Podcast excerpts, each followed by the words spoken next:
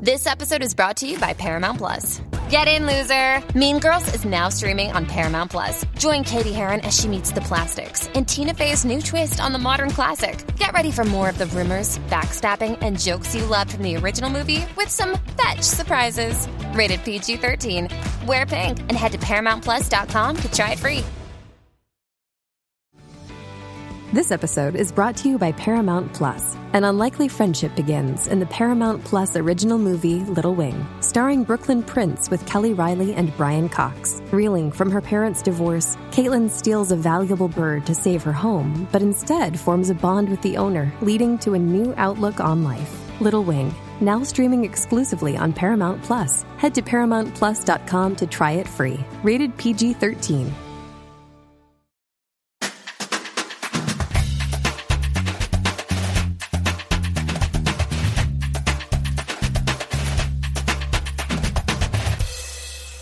Standard Issue, for all women. Hello and welcome to the Standard Issue Podzine. I'm Mickey Noonan and I hope you'll all join me in a stirring rendition of Return of the Mick. No? Alright. I'm Hannah Dunleavy and I'm reading Invisible Women by Caroline Criado Perez, and I suggest you do too. It is very, very good. I'm excited to read that. And uh, on a sort of Return of the Mick ting, if you will, I'm Jen Offord and I'm glad Mickey's back. Thanks, Jen. I've got a question. How do we know it's real Mick? It could be fake Mick. She has got more freckles Hashtag than the old fake Mick. Mick. I know, I, we, I need two photos next to each other. I need to assess the shape of the chin. I can't believe you've seen through my cunning plan already. Oh, no. Wowzers. Later on, we talked to psychotherapist Jane Watson about measles, Michael Jackson and the epidemic of denial. I speak to the legend that is Jessica Hynes about her new film, The Fight, and I'm talking about those very excellent lionesses, among other things, in Jenny Off the Blocks. And I do Disney's Hercules. It's over! It's fucking over! Thank God it's over! That, my friends, is the sound of a woman having a well-deserved lie down. But first, marching shoes, lunatic lawsuits and elusive bumholes. It's time for the Bush Telegraph. Cue Sting.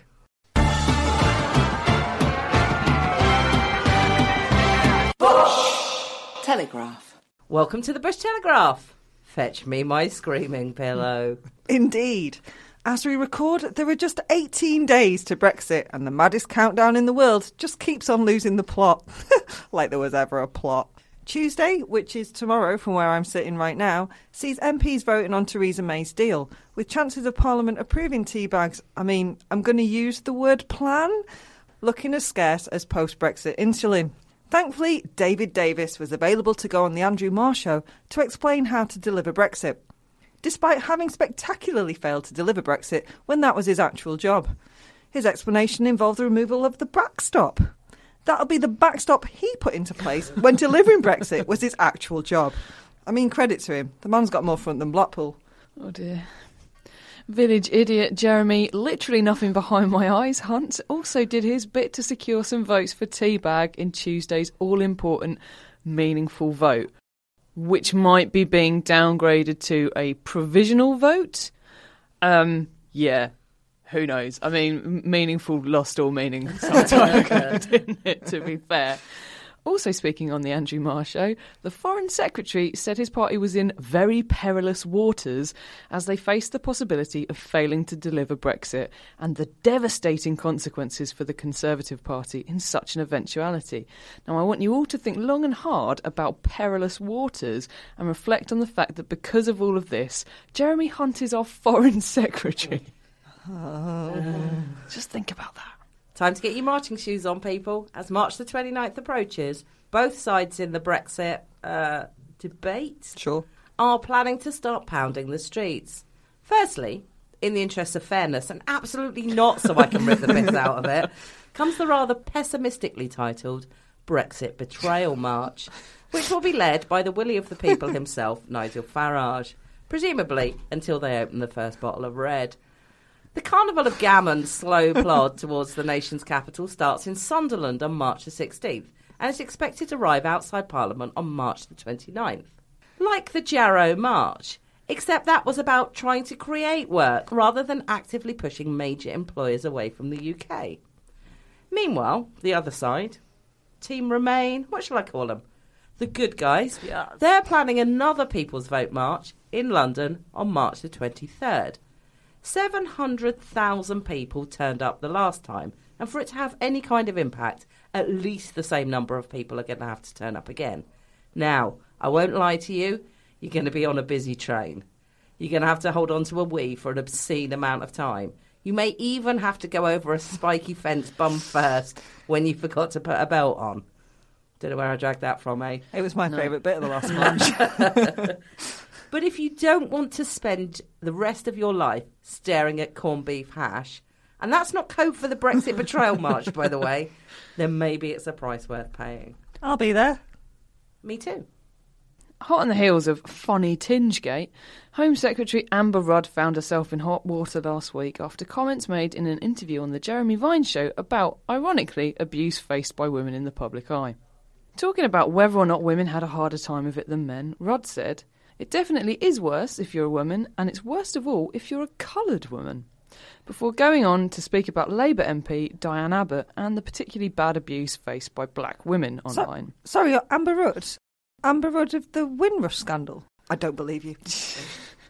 uh, as a whole host of white men stepped forward to give their thoughts on whether or not women of colour had the right to be offended by this, Rudd took to Twitter to apologise for her clumsy language, of which she said she was mortified.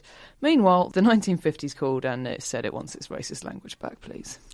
Over in the U S, twenty-one-year-old Ryan Majors is suing a clinic in Madison County where his then-girlfriend ended her pregnancy. He's suing because she didn't have his consent for an abortion.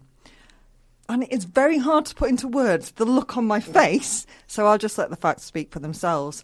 Majors' then-girlfriend was sixteen and six weeks pregnant when she got an abortion over Majors' objections two years ago.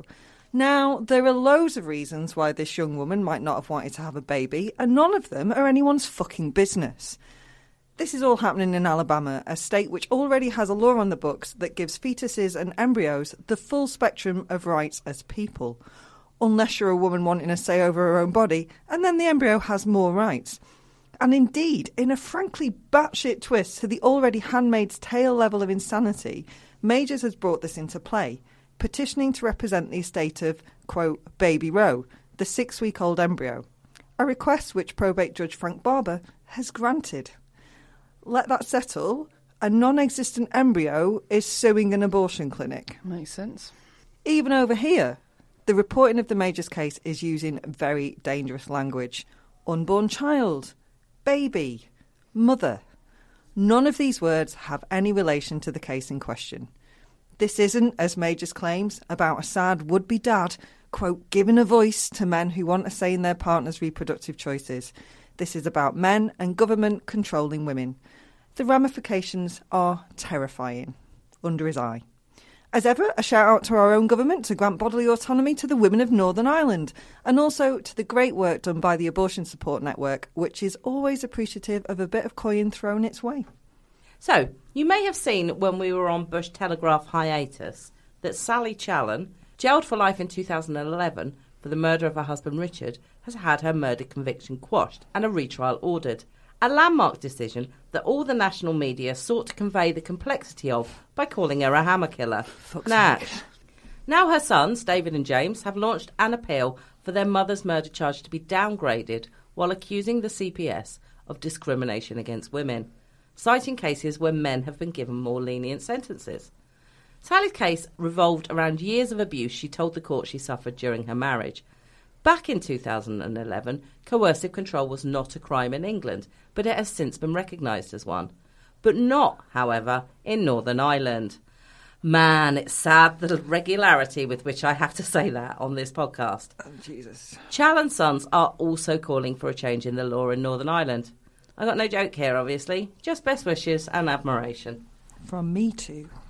In Birmingham, hundreds of pupils were withdrawn from Parkfield Community School by parents who were unhappy with a programme teaching their children about homosexuality, presumably fearing sexuality by osmosis, because let's face it, it's happened to the best of us. Parents of pupils at the school have been protesting on a weekly basis about the programme aimed at challenging homophobia. But a week and a half ago, around six hundred Muslim children were withdrawn from the school by adults who accused the programme of exploiting innocence and promoting L G B T lifestyles, and lifestyles is in uh, inverted commas there. After appealing to the parents to end what the school called upsetting and disruptive protests, it was decided a full consultation with parents would take place with regards to the programme going forwards in the future. One of the parents protesting against the programme denied the group were homophobic, rather that the adult and complex themes were confusing for children. So I would like to petition for the removal of long division from the curriculum, because it's very complex and considerably less useful in adult life than, I don't know, tolerance or compassion. Agreed. Anyone want some good news? Yes, please. A scientist has discovered a creature with a transient anus. The bumhole of the warty comb jelly, or sea walnut, which looks a lot like a jellyfish but isn't a jellyfish, appears only when needed, then vanishes again. Doctor Sidney Tam of the Marine Biological Laboratory was thrilled to make the discovery, exclaiming, "It's a really spectacular discovery. There is no documentation of a transient anus in any other animals that I know of." The transient anus may serve as evidence that these ancient creatures are a kind of missing link between animals that evolved proper anuses, like humans, and those that did not, like jellyfish and Nigel Farage, who clearly uses his mouth to spew shit.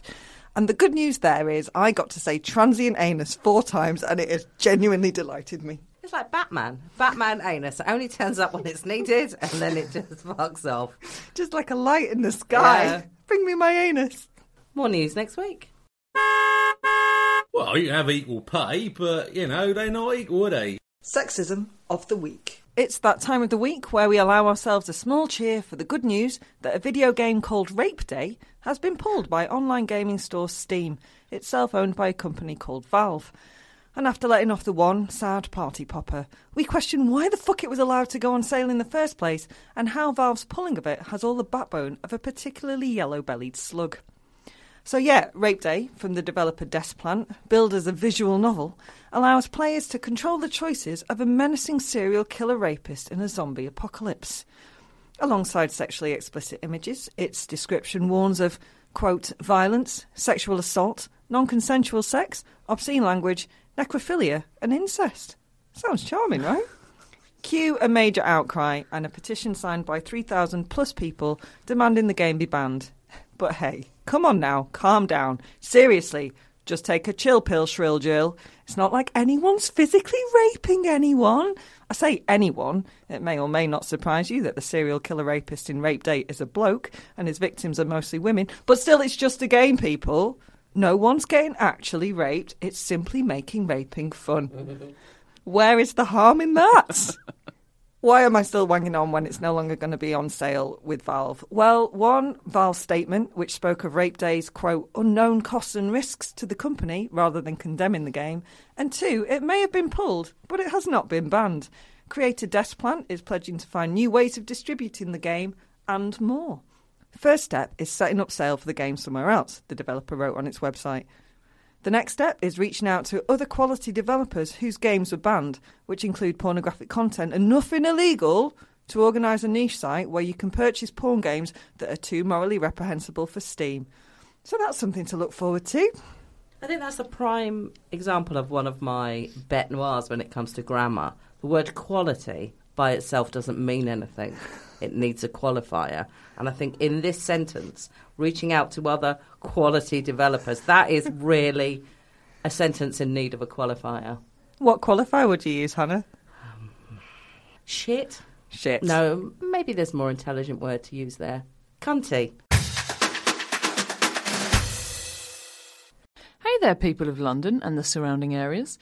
Anyone who's been paying attention will know that we've moved to a new London venue, King's Place, and a super venue it is too. We'll be back there on April the eighteenth with Helen Lederer, and again on May the nineteenth when we'll be chatting to she of Best Newcomer nomination at last year's Edinburgh Fringe, Sindhu V, and the legendary Catherine Tate. Am I bothered though? Actually, yes. Yes, I am. For info on this and all our shows, keep your beady eyes on our rather charming new website, w w w dot standard issue podcast dot com. Hello! We are joined in the studio today by Jane Watson, a psychotherapist.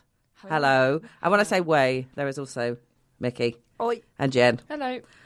We would like to talk to you about, well, about denial, I suppose, in relation to the news. So I thought I'd start off by asking some questions just so people know where we are. I never agreed to this. Do we believe that climate change is real? Yes. Yes.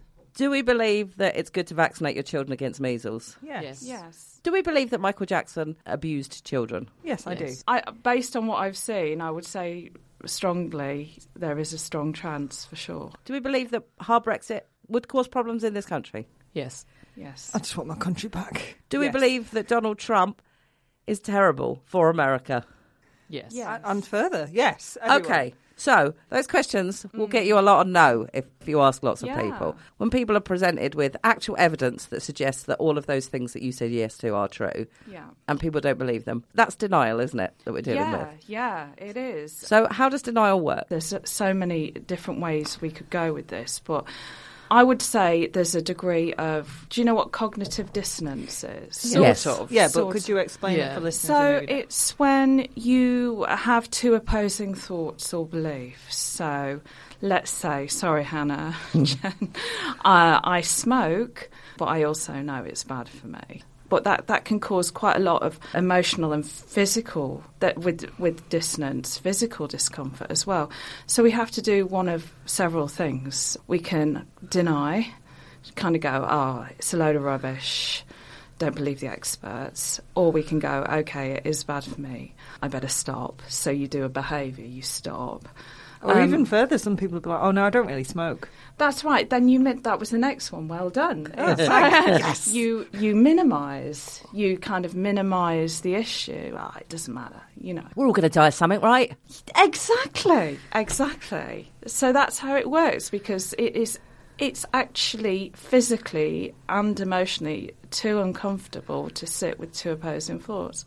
Now, On, on a lot of this, like you said, it's pure denial, which is a strategy to, to, to keep that feeling at bay and, and keep their thoughts and feelings okay in that belief. But there are there are other things at, at play too, like um, their own prejudices, their own uh, investment in the topic, let's say. Sometimes people are so invested in something that it becomes a part of their sense of self.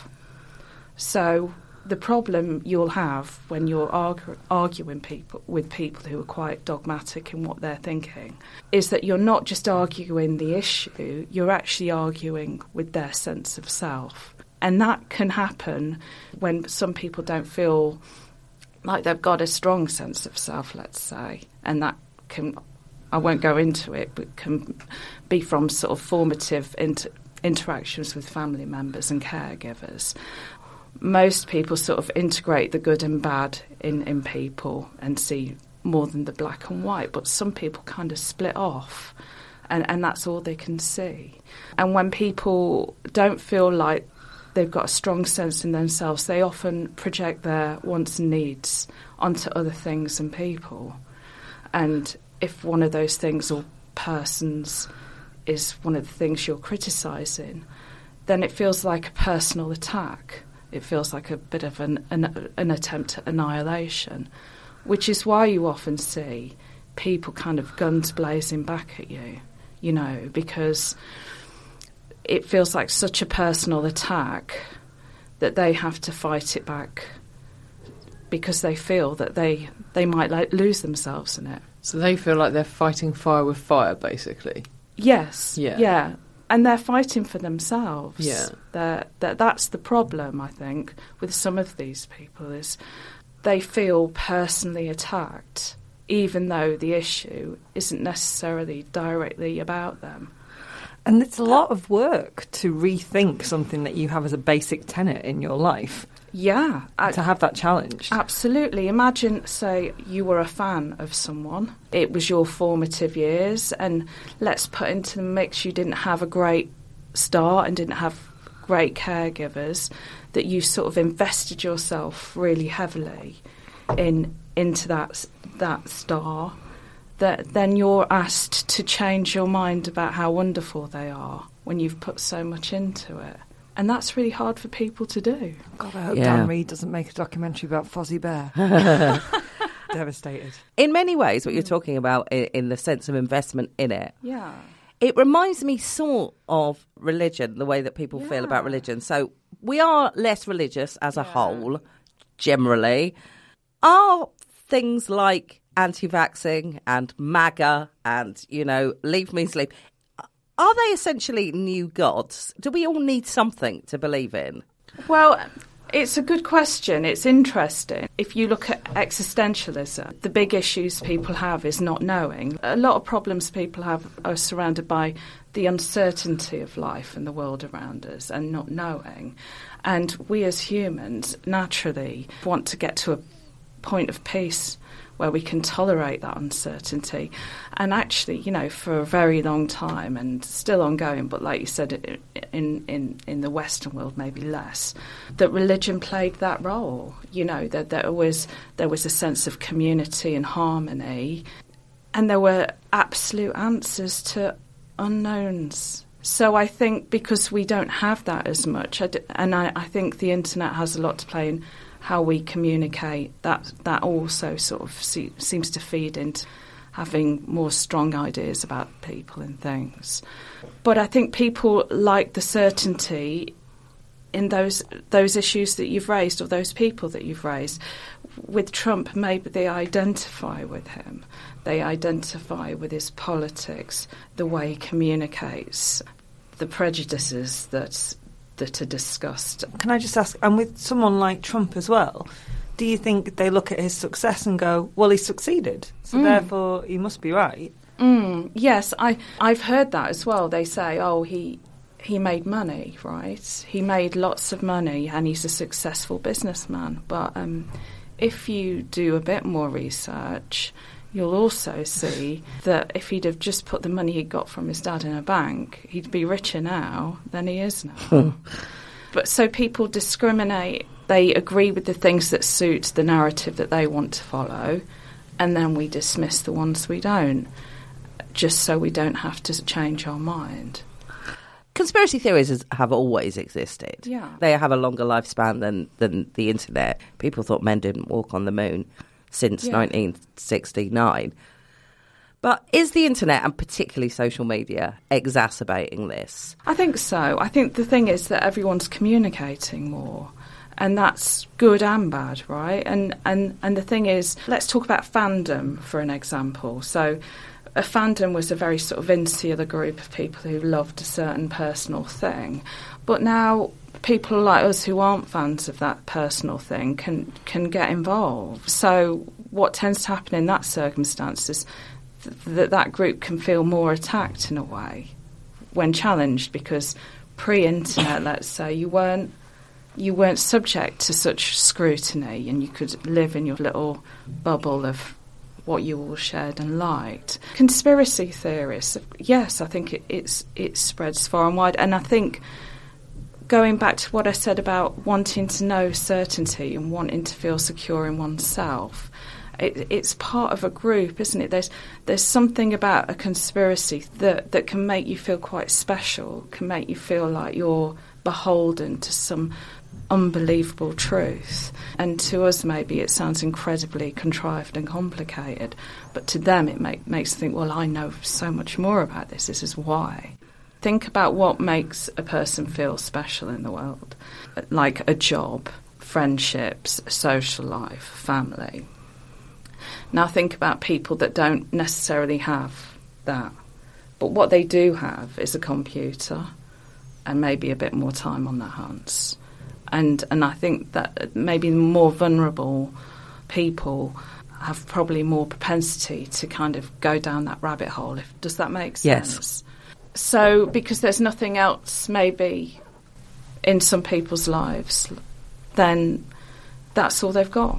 So we go back to maybe the original argument is, then you then you sort of double down on it, don't you? That becomes part of who you are. That's interesting with from the Michael Jackson point mm. of view, because mm. that's something that's blown up because of this documentary, but that's not new. So if you are still supporting Michael Jackson at this mm. stage, you've already committed. You've committed beyond the the other accusations that happened. You've committed beyond, uh, I mean, personally. It's, mm. if you look at that Martin Bashir documentary in which he claimed he'd only ever had one piece of plastic surgery. I mean, to then believe anything that that man would say would be really difficult for me, but some people have already committed well, to that, I, haven't I they? I agree. And, but, you know, then I have seen people go, well, he did admit to one nose job, and then you're like, well, OK, but maybe he's had more. But, you know, there's always a reason that they can, someone who wants to be fixed in their belief, to counter the argument, yeah. you know. So he might have admitted to one thing when maybe we can see or, or assume that more has happened, but they will stick to their fixed point. Okay, these people exist. How mm. do you get through to someone who is in a state of denial? I think it's really hard, right? I, and I think the problem is you can get really riled by people who are quite fixed and in, in our minds maybe not quite correct in what they're thinking. So, like I said, and you know, a bit earlier on, if you go on, on just giving facts, people will just get angry and double down. They won't listen. So that's the problem you've got. I was reading the other day, uh, I can't remember his name, a, pro- a professor said that you should give them a truth sandwich, which is sort of give them a truth about the issue. Also mention the truth that they hold and then add the truth. Add another truth about the issue. Yes, Trump is really successful, but he's also a cunt. Almost there. Maybe we could do a bit more training on that. oh, oh. So. My mother yes. didn't vaccinate me for right. whooping cough yeah. because there was a drama at the time about whooping cough. She thought she was making the right decision. I can understand why you think you're making the right decision. But the net outcome was I only now have sixty percent hearing because of it. Congratulations. Is that a truth sandwich? Yeah, I mean, I mean, I'm not sure. It's it's a bit of both, and that's what he argued. But I think the other thing to say is that if they, if a person doesn't want to move on, you know, it's a fifty-fifty, really. You cannot cajole someone if they don't want to be cajoled. They really don't want to listen to an alternative argument. And when you're talking about flat-eyed denial, that is ex- exactly what you're going to get, is a bit of a wall. So unless they are willing and have some capacity or want to engage, uh, you know, with the subject beyond their beliefs, then it's difficult. And I was reading that, you know, when, when people are in cults or groups like that, that the best way to help them remove themselves from situation is to give them some sort of sense of community ex- out of that. Mm. But if that is their community and you're asking them to remove themselves with nothing there. And we live in an age where, you know, truth isn't that important anymore. You Not know. Currently, certainly. No, like I mean, post- fingers crossed it's going to make a comeback. And but also, no. Oh, imagine if facts made a comeback. That would be amazing. But there, there is something about being in a post-truth environment and, you know, and fake news. Research has been proved that if you show someone an article enough times, they'll start to gauge it as more true the more they see it. Even though it's not true. Now we've got got some people that go, we do, and we've got politicians backing them up, by the way, saying, mm. we don't trust experts, don't listen to the experts, you know? And yeah. we've got all sorts of people willfully misrepresenting the truth for their mm. own gain, be that political or otherwise. Absolutely. It's like, we've talked about this and obviously mentioning no names, like certain journalists who are just mm. completely happy to tell a non-truth. The problem is, once it's out there, you can't you can't you can't take it back, it and most of the people that see it aren't going to take the time to educate themselves on whether or not that was a real thing. Yeah, yeah. It's forever in the ether, yeah. then, isn't it? The other thing about communicating digitally is it's a little bit like driving a car badly and getting irate with one another. You know, because we're not face to face, we can be a lot more obnoxious mm. and hurtful. Yeah. So things spiral into sort of black and white, right and wrong and good and bad, to the point where we're completely polarised, you know, and you kind of think, if we were all in a room together, would we be sort of screaming at each other? Hopefully not. Probably not, hopefully not. Maybe with some people, possibly. Certainly not as fast, I don't think. No. Did, did she just point at me when she, she did, said, yeah. with some people? I was thinking about who you just coughed about. Can I just take it to a personal level? And I don't mean about anyone in the room. But the anti-vax brigade, mm. this could affect people. I mean, it's it's dangerous. Yeah. Like, yeah. kids can die. Yeah. What if you are a family member, like a very close family member, and the parents are firm anti-vaxxers, or even within the parents, you've got the mum and the dad. One is like strictly, this is going to, you know, increase chances of autism, and the other is, no, it's that's been debunked. Mm. We need to get them vaccinated. How do you talk to someone then? Well, well, I think it's like we were talking about. If people are so sort of polarised and fixed in their views, then it's, I'm not going to lie, it's really hard. So they need to come and see you in a professional capacity, Jane. I'm not I'm not touting. um, but I mean, is that how entrenched it is? Are you literally talking about it's something that needs to be dealt on a sort of a, a psychological with level? Some people, for sure, you know, and that's when maybe moments of movement and change happen, is when people are going, like, maybe I'm struggling here because things aren't going right and I can't really see another person's point of view. Yeah. Quite possibly.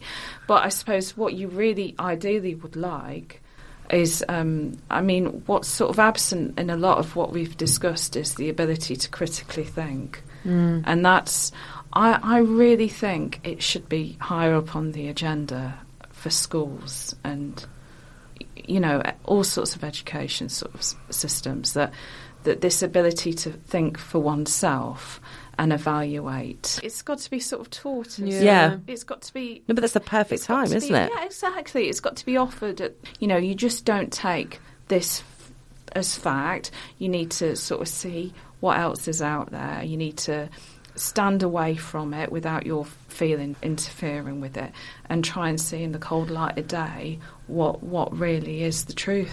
The more you know, and the the more able you are to change your mind. I mean... We've all changed our mind about something we didn't want to change our mind about. Yeah.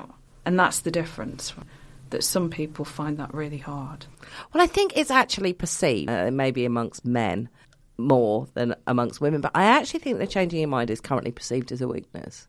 Yeah, oh, it's a failure. Yeah. It's yeah. a failure, for sure. It, it can induce a real sense of shame in some people that's connected to to how they see themselves, yeah. Jane, this has been crazy interesting. That's not the right thing to say to oh, a psychotherapist, what? Is it? Jesus. Goodness. Jane, this, this has, has been batshit brilliant. Oh. Jen, would you like to say something? Jane, this has been really interesting. Thank you for your time. Thank we'll have you. to get you back in to talk oh, about I some other fun stuff. And by fun stuff, I mean things that terrify me. Vaccinate your absolutely. kids, people. And where can people find you? jane watson therapy dot co dot uk.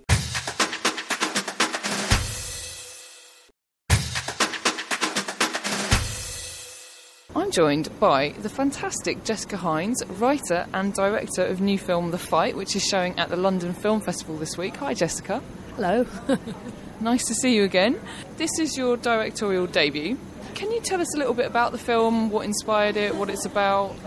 It's about a family, really. It's about a woman um, within a family, her, her own parents and her family, um, who is struggling to sort of deal with various, you know, sort of layers of pain and dysfunction, and she decides that she's going to take up boxing to deal with some of the sort of ghosts really from her past, um, in order to make her present better. And she feels that boxing and channeling into boxing, amateur boxing, is a way to deal with that.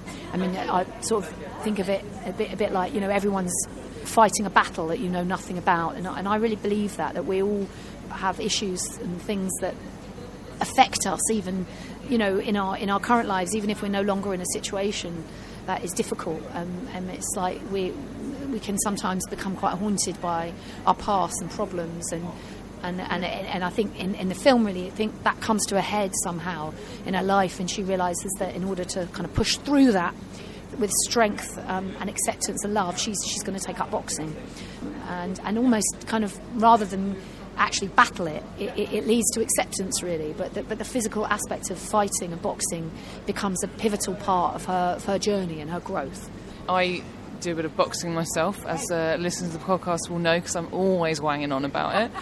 But you look like you know what you're doing in the film. How did you train for it? Well, um, I'm glad I look like I know what I'm doing, because I actually discovered in the film that I'm not a natural boxer, as much as I'd like to think I was. I mean, I could, I could brawl, but I think the art of boxing is something you need to be very coordinated to sort of know what, what punches to throw when, and know where to put your legs, and know where to how to balance, and know how to, you know, move around. I mean, it, it's it's an incredibly skillful ballet, really, boxing, and, and any any any real boxers will, will tell you that. But I, I just I did train a lot in the run up to the film, um, just to try and get some of the sequences where it's supposed to look like I've improved, believable. But it was it was a lot of acting to try and make me look convincing. I mean, obviously being in the ring with professional boxers who were just natural, it was incredible. That both the boxers that I worked with on, on film were incredible boxers. You know, uh, you really see the skill involved. So without wanting to spoil it for any of our listeners who go and watch the film, and I recommend they do, it's a really lovely film. Lovely is probably not like the best. Is that all right? I good. good. I think I think it is lovely, and I don't think that's a bad word. I feel like it's like saying nice or something, but uh, but without wanting to spoil it for anyone. It's a lovely, nice film. It is a lovely, nice film, but in the best possible way. I wanted to make a film that was like, you know, I wanted to get that feeling like Rocky. You know, I wanted it to be like Rocky, but for kind of a woman who has sort of got, you know, a woman with kids, and a woman who would, wouldn't necessarily feel that she could be in that arena or be Rocky. You know, when I get that feeling, thrill from Rocky, but I thought, well, imagine how, how much more intense that would be if I saw a woman like me on screen being Rocky. Like, what, that would make me feel great. You know, and that's kind of what I was going for. You know, I wanted to use a lot of the, the sort of, you know, the the, the the sort of tones of that genre within the film, and and the sort of really, but, but in a different way. You know, for her particular story. You know, well, I suppose Rocky's sort of about struggling as yeah, well, isn't absolutely. it? There's a bit of a twist in the film, I think, in terms of where you think the plot is going to go yes. and where the plot actually goes. But the central character remains very sympathetic, actually. Why do you think that is? I think that um, what I've striven to do is to um, try to explore as, as in depth as I could, you know, what leads people to, I suppose, bully, or what leads people to bully other people, you know, what leads people to hurt other people um, um, in all kinds of situations, you know. And, and I think that if you're too simplistic, if it's just like somebody who's bad, somebody who's good, that you never really... really get to the bottom of it. You never really kind of begin to feel like you understand, you know, people's pain, or, or what motivates them. And I felt like I really wanted to try to explore that for the main character, to try to explore a journey that would feel, you know, real, but also reveal the, the sort of background and reasonings as, as to why um, people are the way they are, you know. And, and that really, really, when you sort of think about it, almost all the characters are all bullied. I mean, not, they're not all bulliers, but, but you feel like everyone, to a certain extent, is overcoming something. And I really wanted, sort of instinctively, to, to do that, because I really do feel that. You know, I feel that people you think are irredeemable are often like that for a reason. You know, people are often cruel for a reason, and and it's not always obvious why they are. But, but then when you begin to understand, I mean, some people just are. But I wasn't interested in those characters. I was interested in exploring cyclical family dysfunction, and, and, and really wanting to try and explore ways of overcoming it within the main protagonist as a personal journey, but also as one that I wanted to share. You know, and what, what I found really gratifying is we've only had one screening that was that was it was in Folkestone, and I just I, I was really gratified that people were really moved by it, who felt more particularly that the story was something that they could really relate to, and it was really gratifying seeing how much I made them cry. No, it was. I was like, yeah, I made you cry. But um, I wanted to, I suppose, share, you know, the, the, the central prot- protagonist's journey to acceptance and peace. Um, that, that, that ultimately is internal. It, it is ultimately not about fighting it out. That is just part of the journey. Um, and that's more about controlling and and channeling and, and understanding emotion. Because emotions, anger's real, you know, fury is real, you know, pain is real, it feels real, and, and, and often, you know, the only way people can express it is physically, you know, in, in a visceral way. But that doesn't have to be uncontrolled, and I think boxing is, is good for that. You you get in the ring, or you get in front of a punch bag, and it's it's a great way of, of stress relief. It's a great way of all for all kinds of things. It's great, but. Uh, but I yeah. kind of think everyone would benefit from punching an inanimate object designed to be punched for an hour every week. As you were saying, the central character is uh, she's complex. She's a complicated woman, and obviously people are complicated. They're not good or bad. They're a bit of everything. First of all, congratulations, because I don't think there's that many of that kind of female character around. Do you think there are enough of those characters for women to play? Um, I don't know. I feel it's changing. I mean, look at this festival. What a fantastic achievement for the organisers and f- for filmmaking in general. You know, the, all these new stories coming through, all these women, you know, uh, f- making fantastic films and, you know, and men making fantastic films with fantastic female characters. And, you know, you, you really realise the in, the cultural shift is always coming from, from the ground, you know, and, and it's happening. And, you know, male, female creators and producers are making that happen, and, and that's a great thing to feel a little bit of a part of. And, and, and I think things are changing, you know, as much as they stay the same, things are changing, and you can't ever stop that, you know, that's just humanity, you know, that's, and it's definitely happening. Jessica, thank you so much for joining us. It's a pleasure.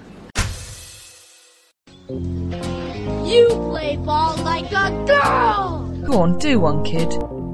Jenny Off the Blocks.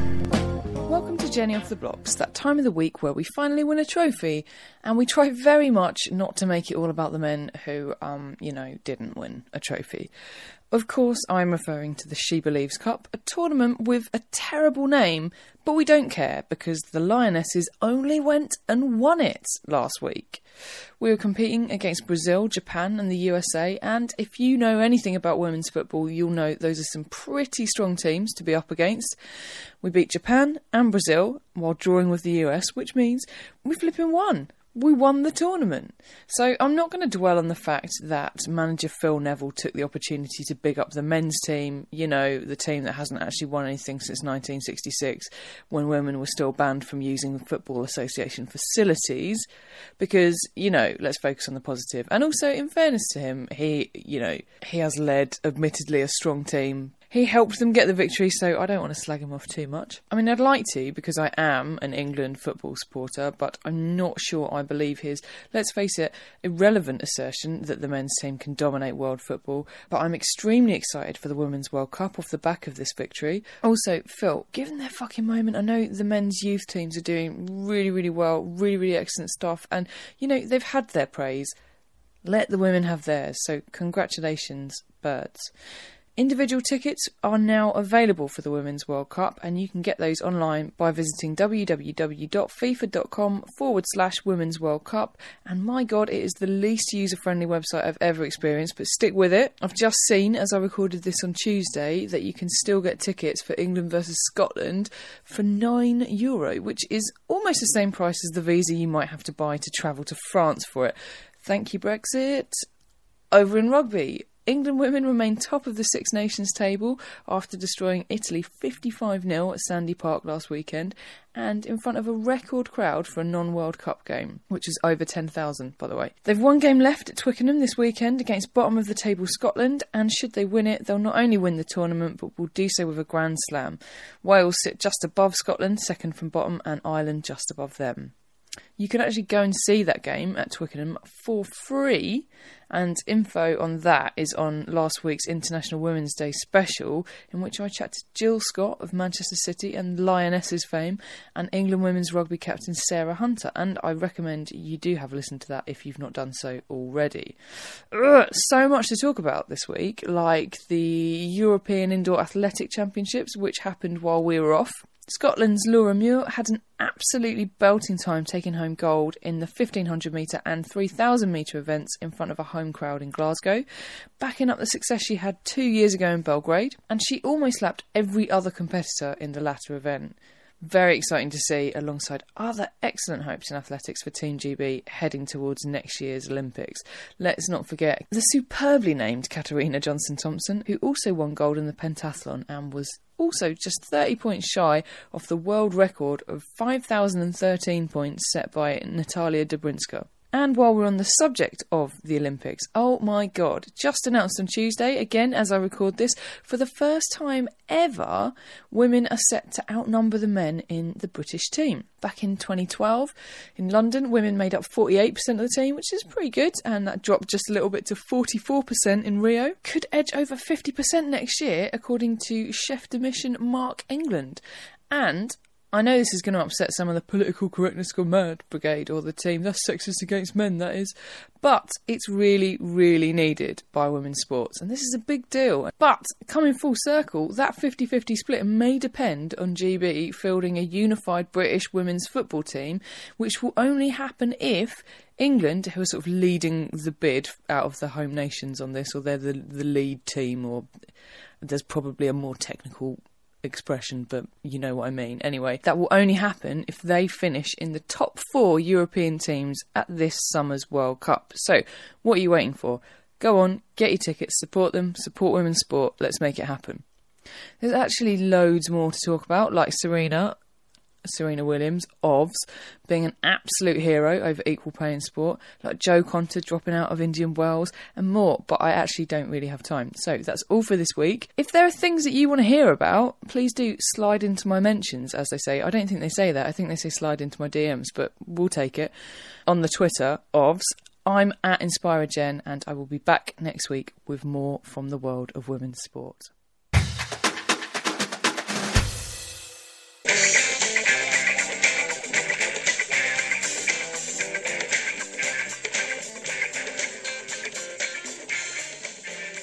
Welcome to Dunleavy Does Disney. Dunleavy, look at that giddy little face. It's over. What Disney did you do this week and why are you so happy? This week I did nineteen ninety-seven's Hercules, and it is the last one. Woo! I meant to buy some party poppers, but I forgot, I'm sorry. So shall we just go? Made in nineteen ninety-seven. Apparently it's part of the Disney Renaissance. You're right. No other facts for you particularly, except Rip Torn is in it. And James Woods. Yep. Yeah, I'll get to James Woods and some of the other people in it. Just I feel a bit slack. Time. I've lost the woodcare. Did you guys manage to watch this? I did, yeah. Oh, well done. I'm on a roll now, aren't I? Yeah, it's a shame it's over. You know. Yes, yes, I watched it. Okay. Strong reactions I, mm. in the crowd. Yes, it's. It, I feel like I'm still watching it. Okay. Dunleavy, did you like it? Not especially, no. I have to say. I liked it because it's the last one. But that said, there was sweet. a point when I was about three quarters of an hour in and I thought, why didn't I leave a good one till last? It's an hour and a half long. The last forty-five so minutes were a, were a trudge. They really were. So should I give you a, a rough description of the plot?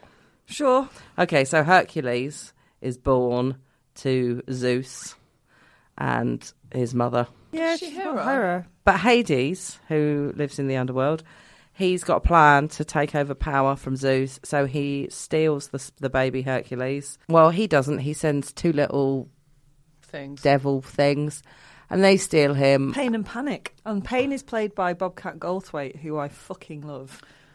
Now. Scrooged, mate. Yes, that's it. I was going to say, I recognise that voice. Scrooged. Mm. He's uh, That's why. Elliot Loudermilk. They decide they want to kill him because the fates tell Hades that exactly eighteen years, Hercules is going to stop his plan to take over the world. Or not just the world, the heavens. In order to kill him, they have to make him human. Uh, they give the baby a drink that's going to make him human, but he he has to drink every drop. He doesn't drink the last drop.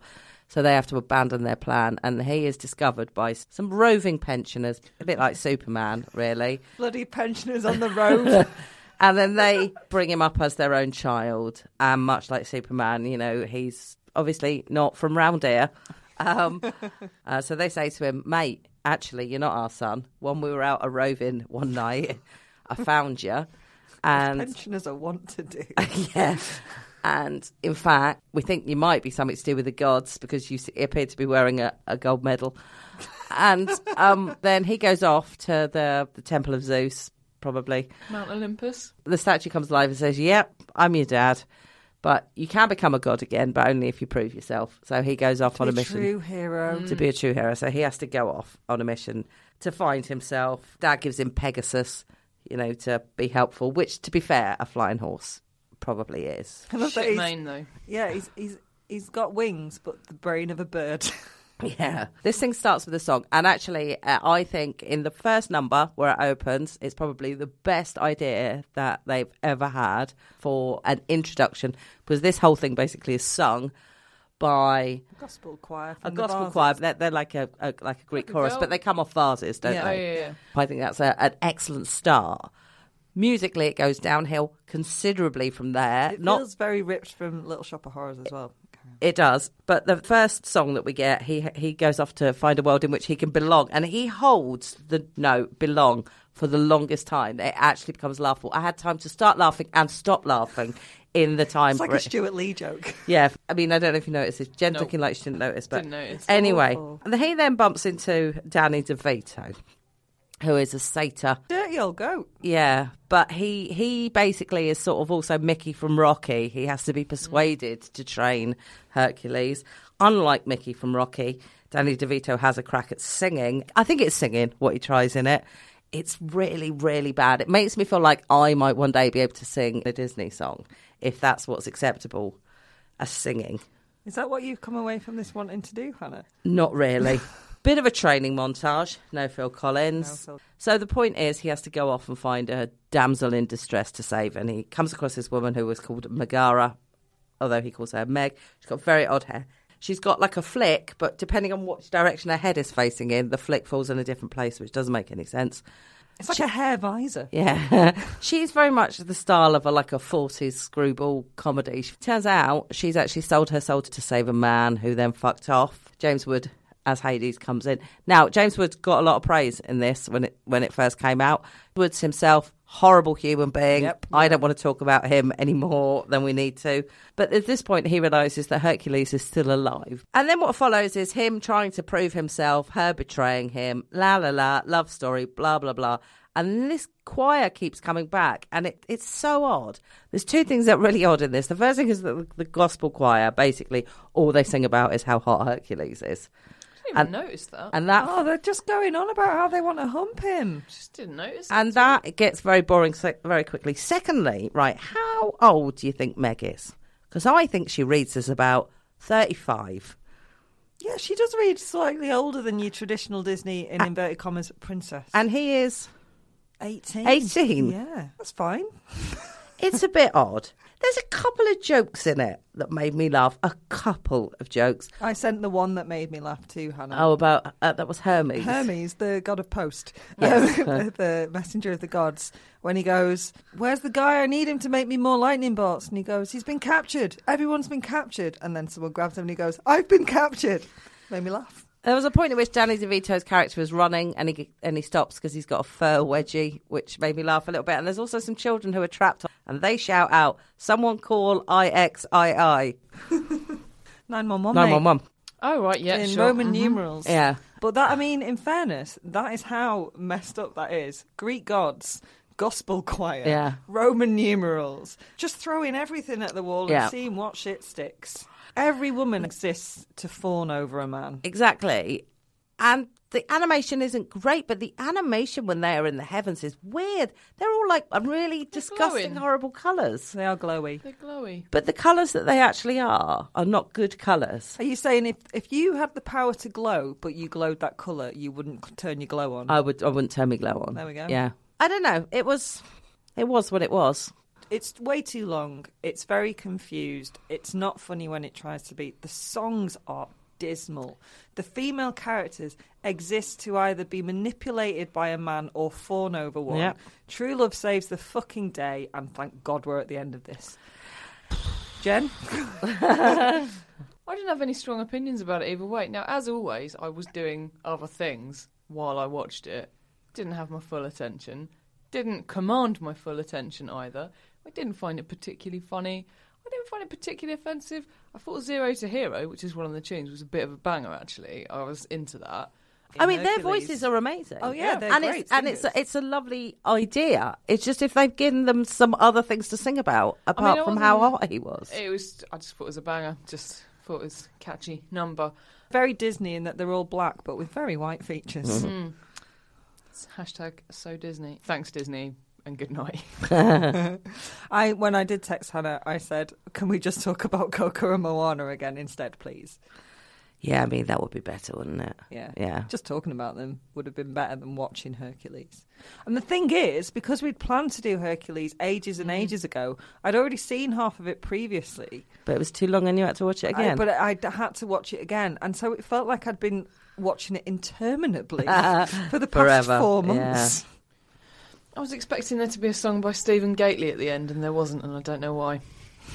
Is that how you go into most You films? Don't know why there wasn't, or you don't yeah, know why you were expecting it? No, he sang a song for this film, and then it just didn't appear to feature at any point. I don't know, maybe it was, maybe it was only on like the U K version, maybe I was watching the American version. Was he the voice of Hercules when he was singing his song? No, he wasn't. Okay. Because I did actually look that up. Also, probably should mention that Hercules is played by Jimmy Cooper from The O C, a k a. Tate Donovan. What score are you giving it? Two. Two what? Two fur wedgies. Out of a full five? Out of five, yeah. I think Danny DeVito's character was a massive lech as well. Yeah, he was. And I know he was a dirty old goat, and that's kind of satires are. Yeah. But, like, they really went for it. I was expecting full-on tits like Fantasia. He just every, tits. every time he fell on a woman's lap, he tried to smooch her. Got to see when you see Hercules and the... He's called Phil, the satyr, together. It's a bit like watching twins. Which again would have been preferable, to be honest with you. What's happening next, Hannah? Well, we're done. We're having a couple of weeks off, and then we're going to do some dystopia. And what are we starting with? Talking of Arnie, you better get used to Arnie, because Arnie is one of two what can only be described as perpetual men of the future. It's the, Kindergarten Cop, isn't it? The other one being being Charlton Heston. As wow. in, is always in films about the future. That is true. We are, in fact, Mickey and I actually watched it the other day. The Running Man is what we're starting with. Never so if it. you want to join in, you won't be able to join in the whole time because I'm going to be away for a little bit, so we'll have to record a couple in advance. But yes, have a watch of The Running Man. Share your views with me. We're going to gauge it on, on its successful prediction of the future. I've sent a copy to Theresa May to give us some pointers on what we could do post-Brexit. Sure. Mm. What have you learned from watching Disney films, Hannah? I've learned I should have less good ideas. If I was to say for your birthday this year that Jen and I have clubbed together to take you to Disneyland Paris, what would your reaction be? Oh, God, you know, I'm the last time I was in Disneyland Paris, don't you? You, you called kids yeah. a cunt. I didn't call children. I called somebody else a cunt, but then I turned round and there was about four hundred children standing behind me. One of them was crying. Because you called them a cunt? Maybe. I think they probably just... watched Hercules. I...